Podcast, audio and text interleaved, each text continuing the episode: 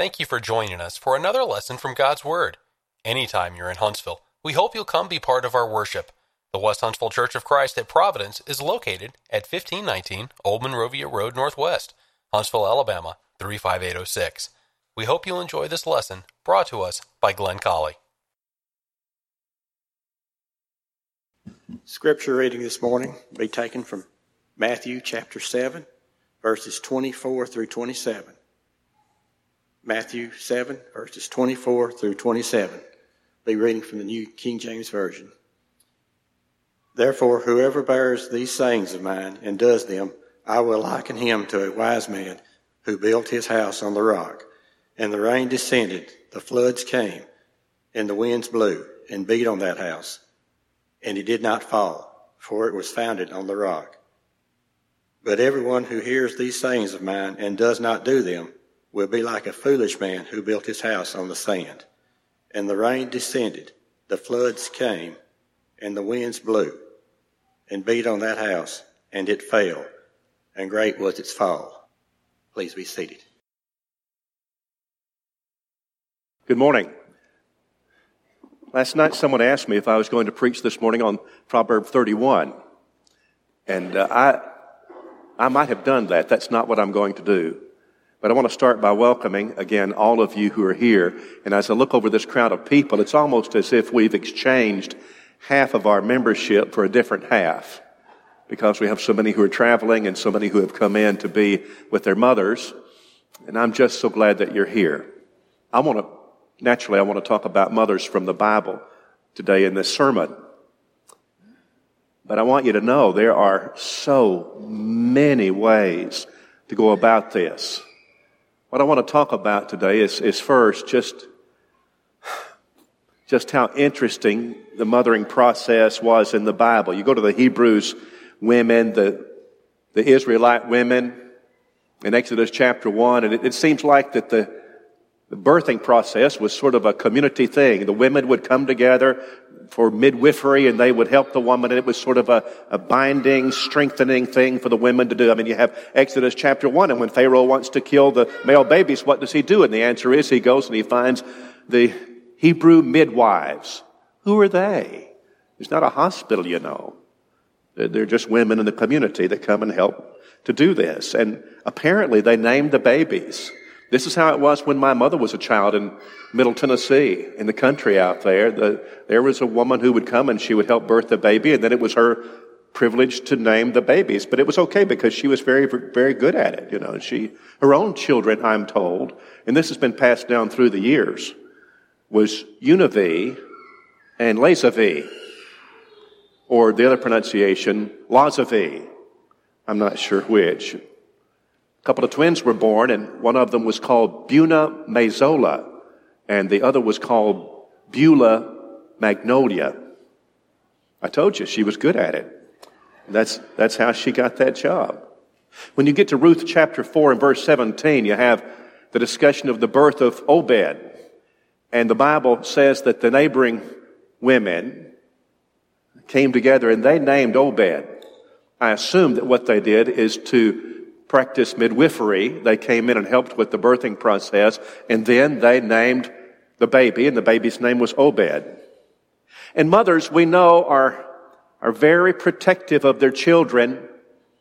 when you talk about Exodus chapter 2 and the birth of Moses, and you see Jochebed there, and you just, your heart aches for her because the babies, the male babies are being murdered. They're being slain. And her baby was born right about that time. And wouldn't you hate that? The timing was awful. And she took and she made an ark out of bulrushes and pitched it within, within and without but the pitch to make it watertight. And she just floated in, in the Nile there among the reeds in hopes that nobody would find the baby. She could keep the baby.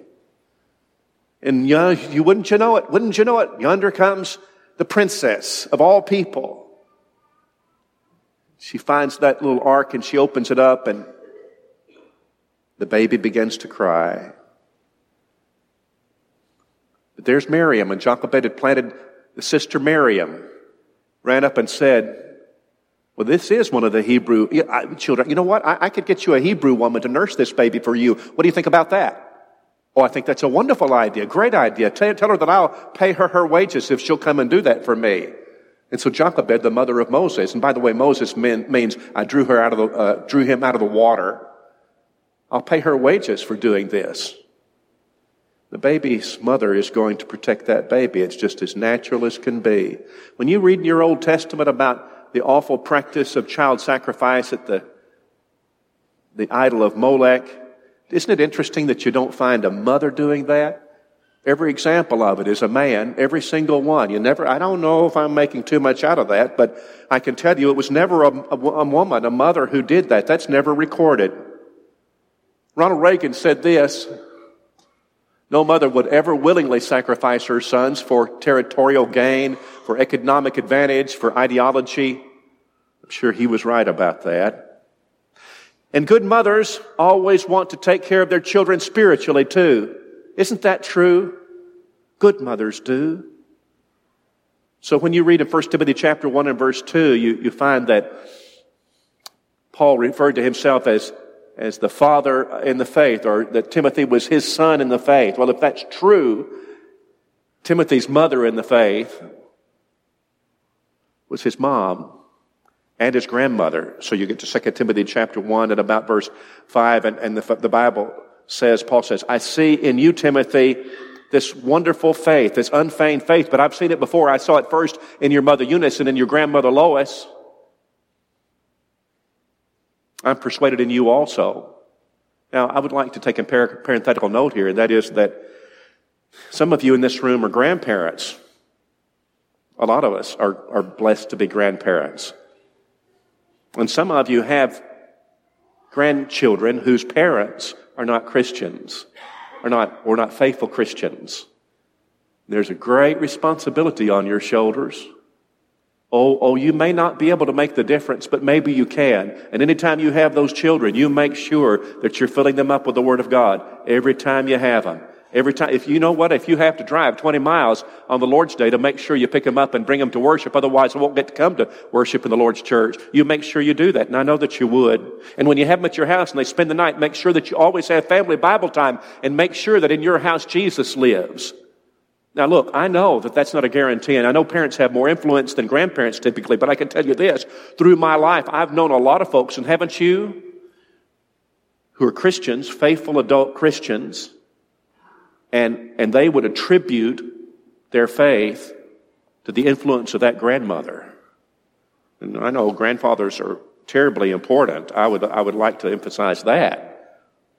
But, but frankly, I, the most I've heard in my life have been grandmama. Grandmama was the one who made sure we were in worship. She was the one who took us to vacation Bible school. She was the one that made sure we always learned about Jesus. Don't minimize grandparents. Don't minimize. If you, if you've got your grandchildren around you, you be sure you use whatever influence you've got to its fullest extent. Bring those kids up in the nurture the admonition of the Lord. You influence those kids. And the Bible says that from a child, Timothy knew the Holy Scriptures, which are able to make you wise unto salvation by faith in Christ Jesus. Where'd that come from? It came from his mama, and it came from his grandmother. And good mothers are like that. Good mothers want to raise their children with spiritual strength. But what I came to talk about this morning was I'm going to talk about four mothers. And for those of you who are keeping notes, it won't be difficult at all. And this, this is the, the direction I want to go. I want to talk about mothers who had challenges. And I, I, I know, I know, all, all mothers have some challenges. I'm not talking about that. I'm talking about the ones who have serious challenges. The Bible is a remarkable book because it, not, it doesn't just show you the good stuff. It show you, shows you some horrific stuff and sometimes problems inside of families. And I want to show you some mothers who had real challenges and see if we can make some lessons applicable to us today. Here's the first one. The first one is Eve, the mother who didn't have a mother. Now you know how this discussion goes in creation. And, and you know that the devil didn't go to Adam first to tempt him. He first went to Eve, which is very interesting to me. And he used things which he knew would be persuasive to a woman. And he appealed, he appealed to her senses as a woman and she yielded to that. And then she gave the fruit to Adam and he sinned. The Bible says in 1 Timothy chapter 2 and verse 14 that Adam was not deceived. It was Eve who was deceived in the transgression. She was the one who was deceived. How would you like to bear that burden on your shoulders? She was the one who introduced sin into this world. We do not bear the guilt of Adam and Eve's sin, but we certainly suffer the consequences in that. There was the beginning point. There was the introduction of sin into the world, and it was on the shoulders of Eve. Now, it was Eve who introduced then, as a punishment to her, introduced pain and childbearing, right? And yet, there is, it is not hard for me to stand here this morning and have sympathy for Eve as a mother. Mean, you think about this. Eve didn't have a mother. There wasn't anybody who predated her. She was, here's Genesis chapter 3 and verse 20. She was the mother of all living. That is to say that, that there was nobody that preceded her. Right? And, and the point is that what, I mean, what, what was she going to do when, when her baby was colicky? What was she, who was she going to call and say, what, how did you do, what, what did you do about this when her baby was teething and she didn't know because there was some fever going on and the baby was crying all the time? Who did she call about that? And when she had all of those questions, the questions, who did she talk to? And the answer is, you got to pity her. You, you and I today feel sorry for her because she didn't have anybody to call. And sometimes that's true with mothers today. And, and perhaps in this room we have several. And you don't have a mother. Now, sometimes that's because of spiritual reasons. I mean, you take Ruth, for example. Ruth's mother was a Moabitess. And when, when it came right down to it, she wasn't going to call her mama. She, she was going to call her mother-in-law. And why is that? Well, you remember when it came time to make a decision, she was going to stick with Naomi. Why? Because Naomi had Jehovah God in her. She had Jehovah God. Ruth's mother was a Moabite. She was a pagan woman. I'm sure she loved her. I'm sure she dearly loved her. But when it came down to it, she, whether you, whether thou lodgest, I will lodge. Your people will be my people. Your God will be my God. I want that. I, I want that. And surely that had something to do with, with how she would raise her future children if she had any. And so she did. And so she did. Sometimes a woman doesn't have a mother to call because of spiritual reasons. Sometimes it's because she's been deprived of that wonderful relationship because her mother has died. And maybe that's descriptive of you.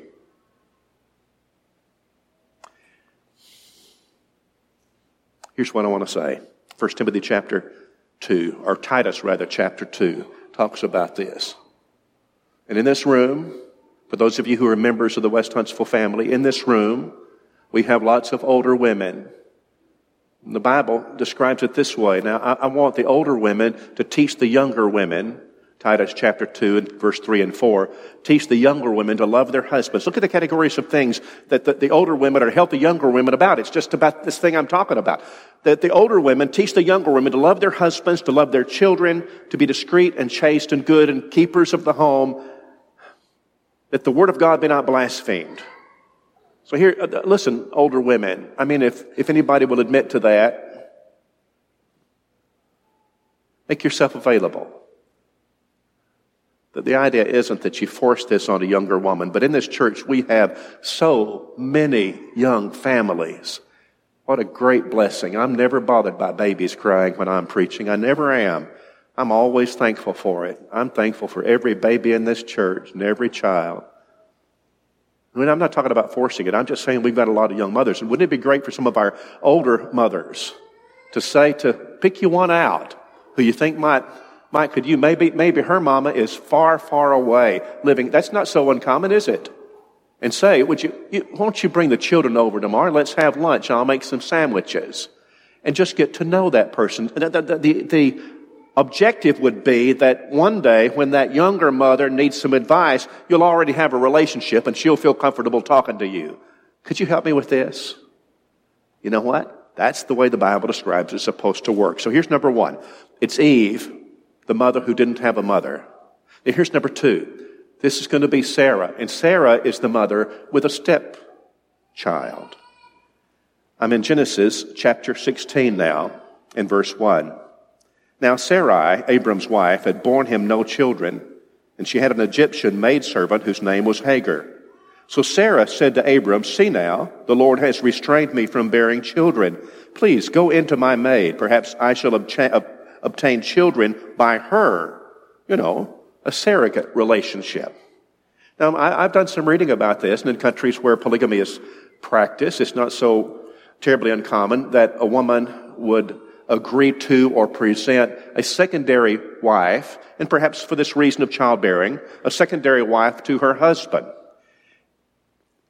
It's as wrong as it can be. Now, I don't mean to suggest otherwise, but I'm just saying that apparently is what Sarah has in mind, that this is something she's seen done before and she'll provide the surrogate. And Abram heeded the voice of Sarai.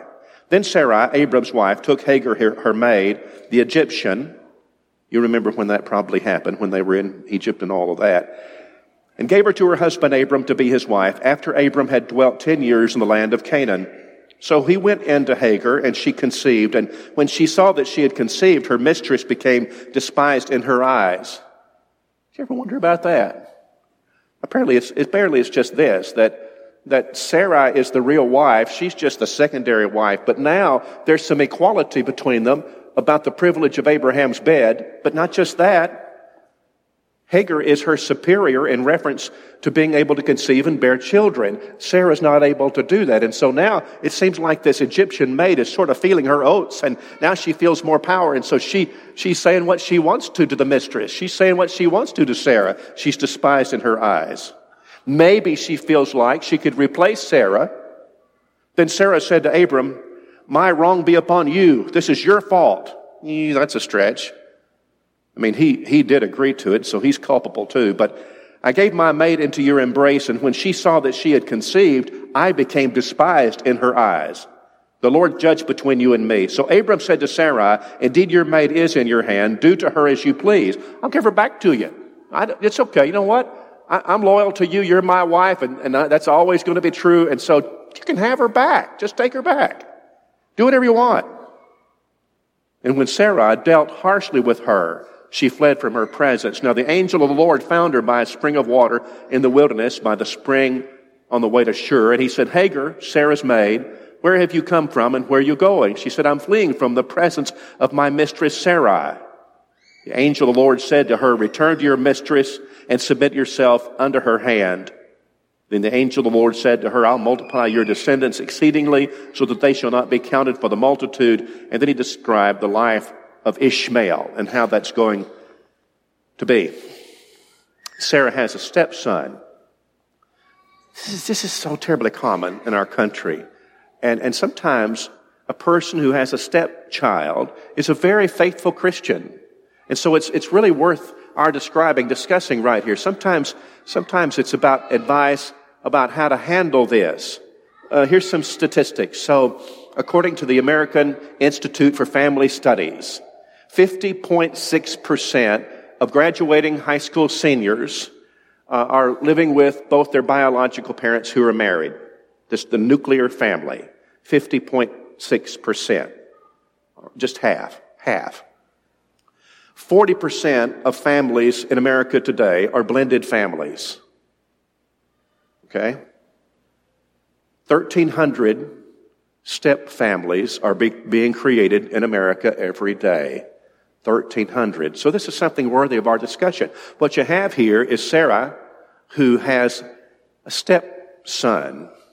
Now, let me make some suggestions. Here they are. Number one, if you're in this circumstance, if you have a stepchild or stepchildren, ensure that every child in your home has access and encouragement in spiritual things. We're not going to make a distinction in this. My, my house is a place where Jesus lives, and you make sure that whatever influence you have, you use that in the life of that child to raise him or her up. And I mean, I know that you've got a separate family somewhere.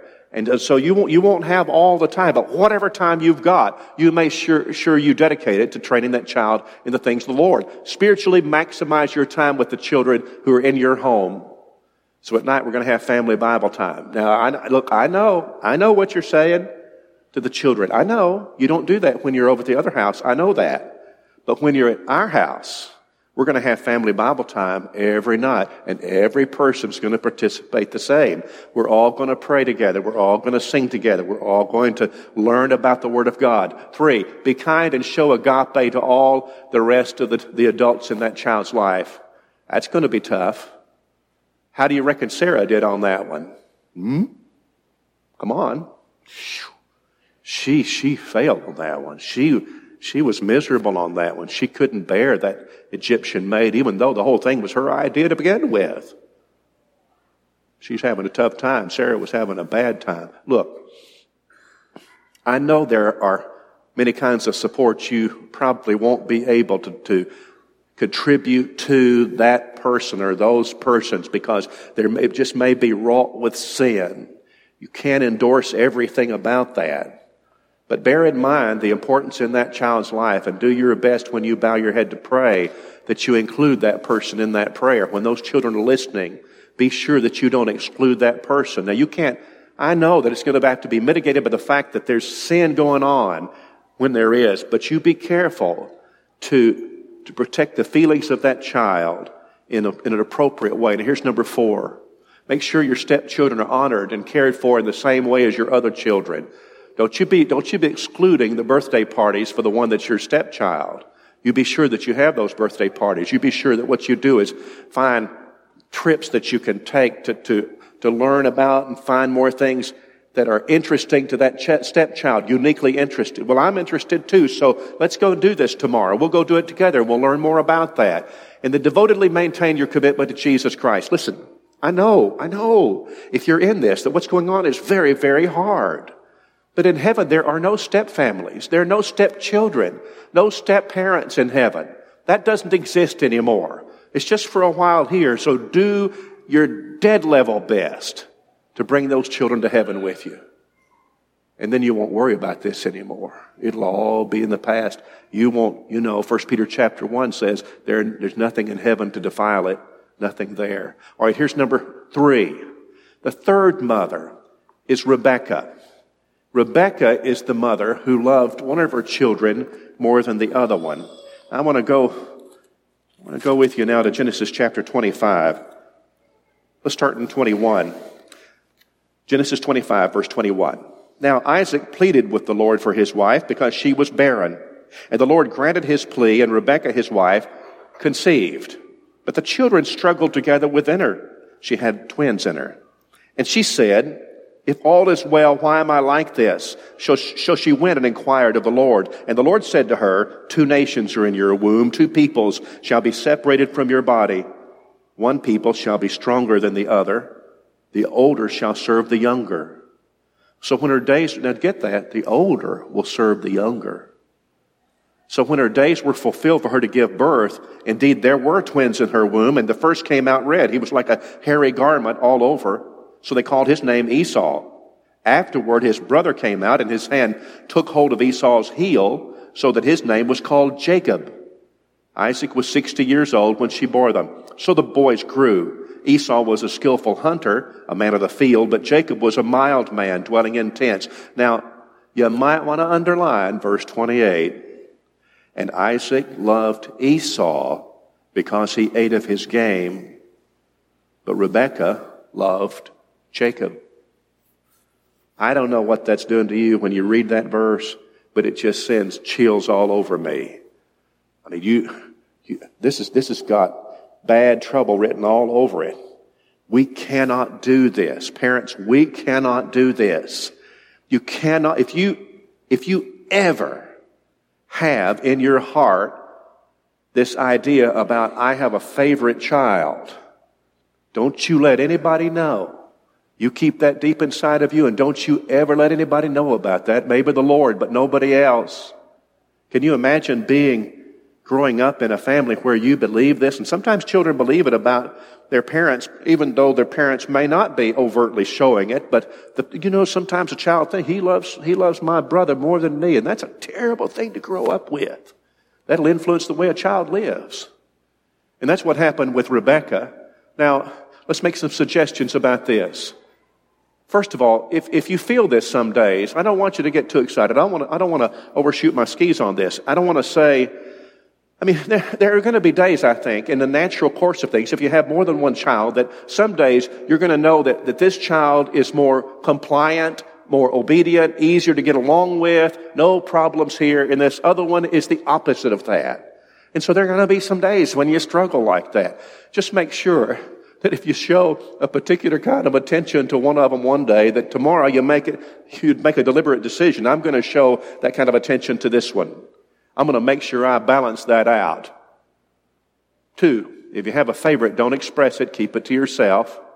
Three, don't say things that can be interpreted to show favoritism. Don't say something like, and if you've ever said this, just, just regret it, I guess. if you've ever, don't ever say, why can't you be more like your sister?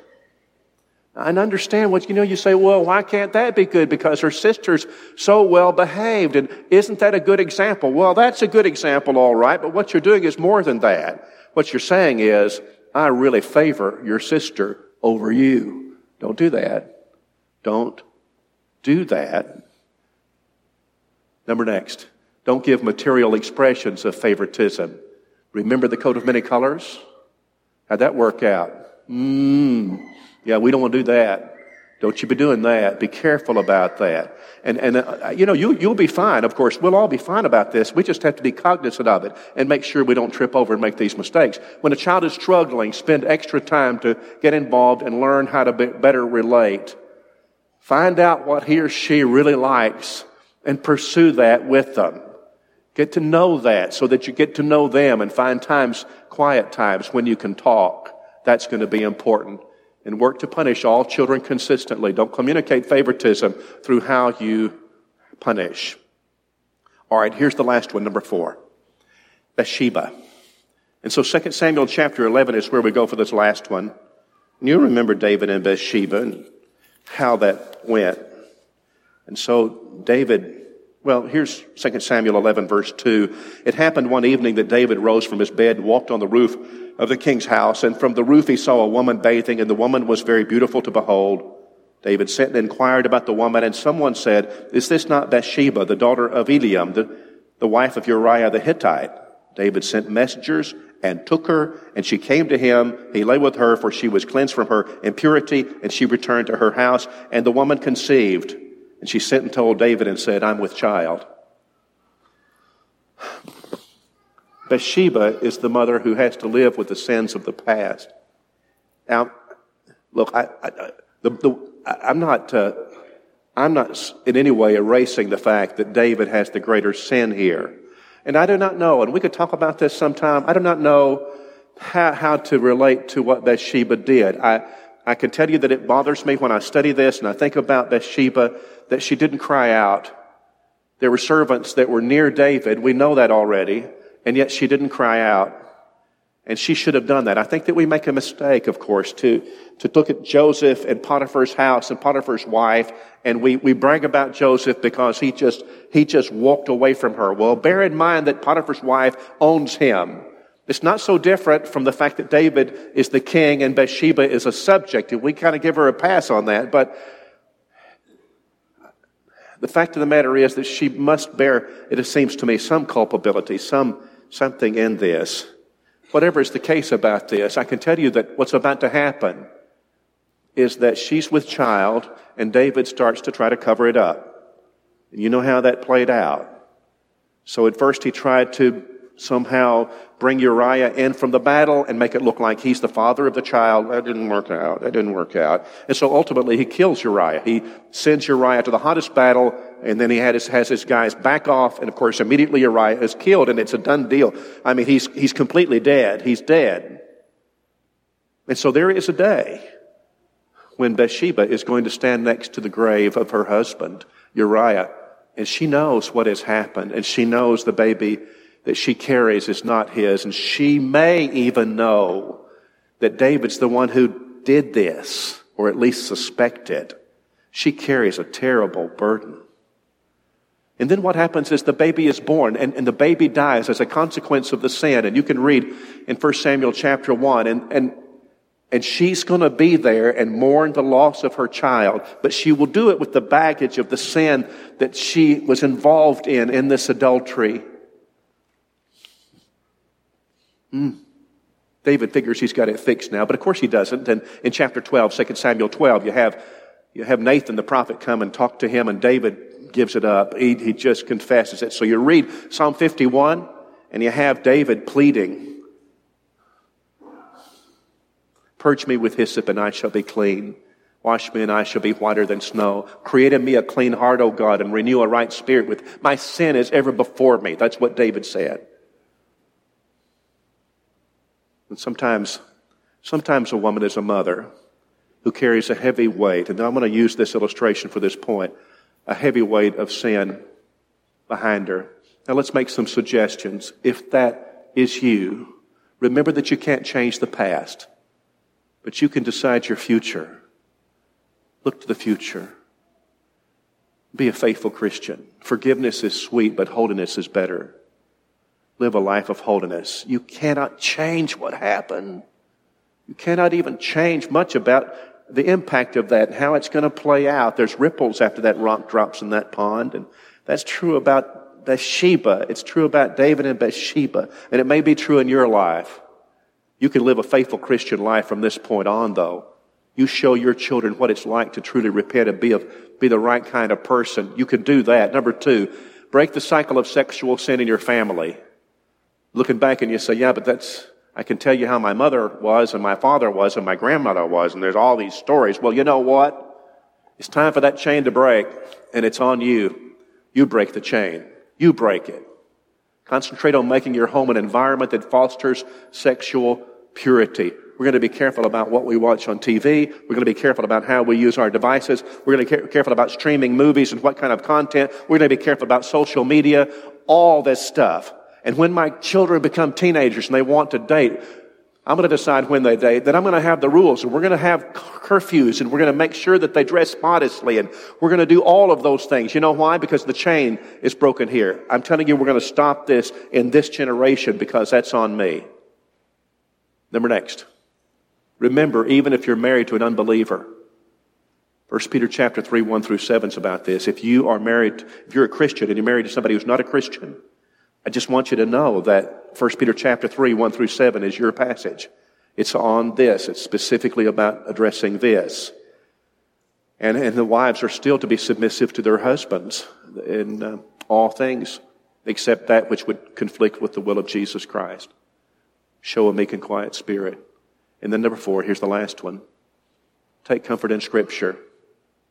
Take comfort in the Scripture. All things work together for good to them that are love the Lord and are called according to his purpose. Take comfort in that. Take a big comfort in 1 Corinthians chapter 9, beginning in verse 11. Don't you know that the unrighteous will not inherit the kingdom of God? Don't be deceived.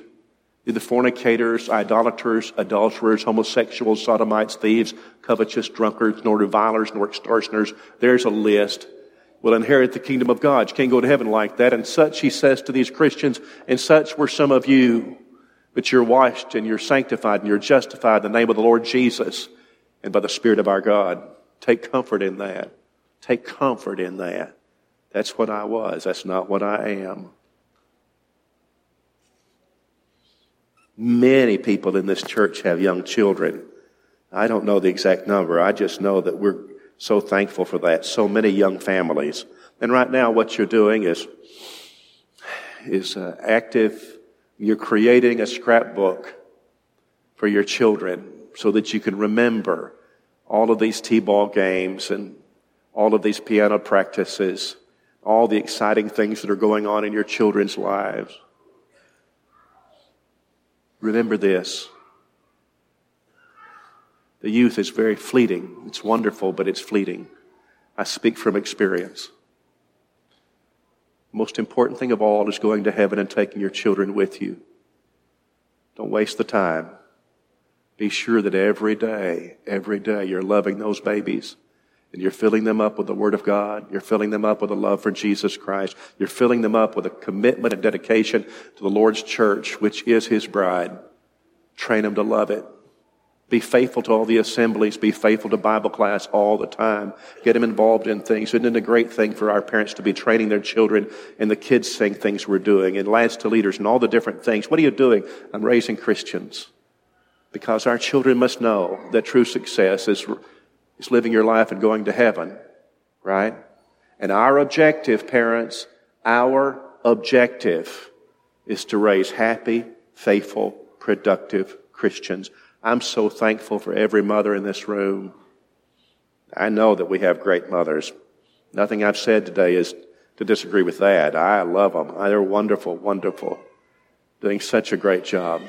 But I also know that some mothers do what they do under the duress of unique challenges, just like Eve or Sarah or Rebecca or Bathsheba. God bless you. God bless you. We're going to sing a song of encouragement. I wonder if there's someone here who would like to obey the gospel. Would you like to start your Christian walk? Wouldn't now be a great time? If you want to study about this, if you're not quite ready, but you want to know more, I'll be happy to study with you. But if you're ready to repent of your sins and confess Jesus, we'll immerse you in water today for the remission of your sins. If you need the prayers of Christians, we'll be so glad to do that with you for whatever reason. We hope you have enjoyed this lesson from God's Word, brought to us by Glenn Colley. If you have comments or questions, Glenn can be reached by email at colley at westhuntsville.org.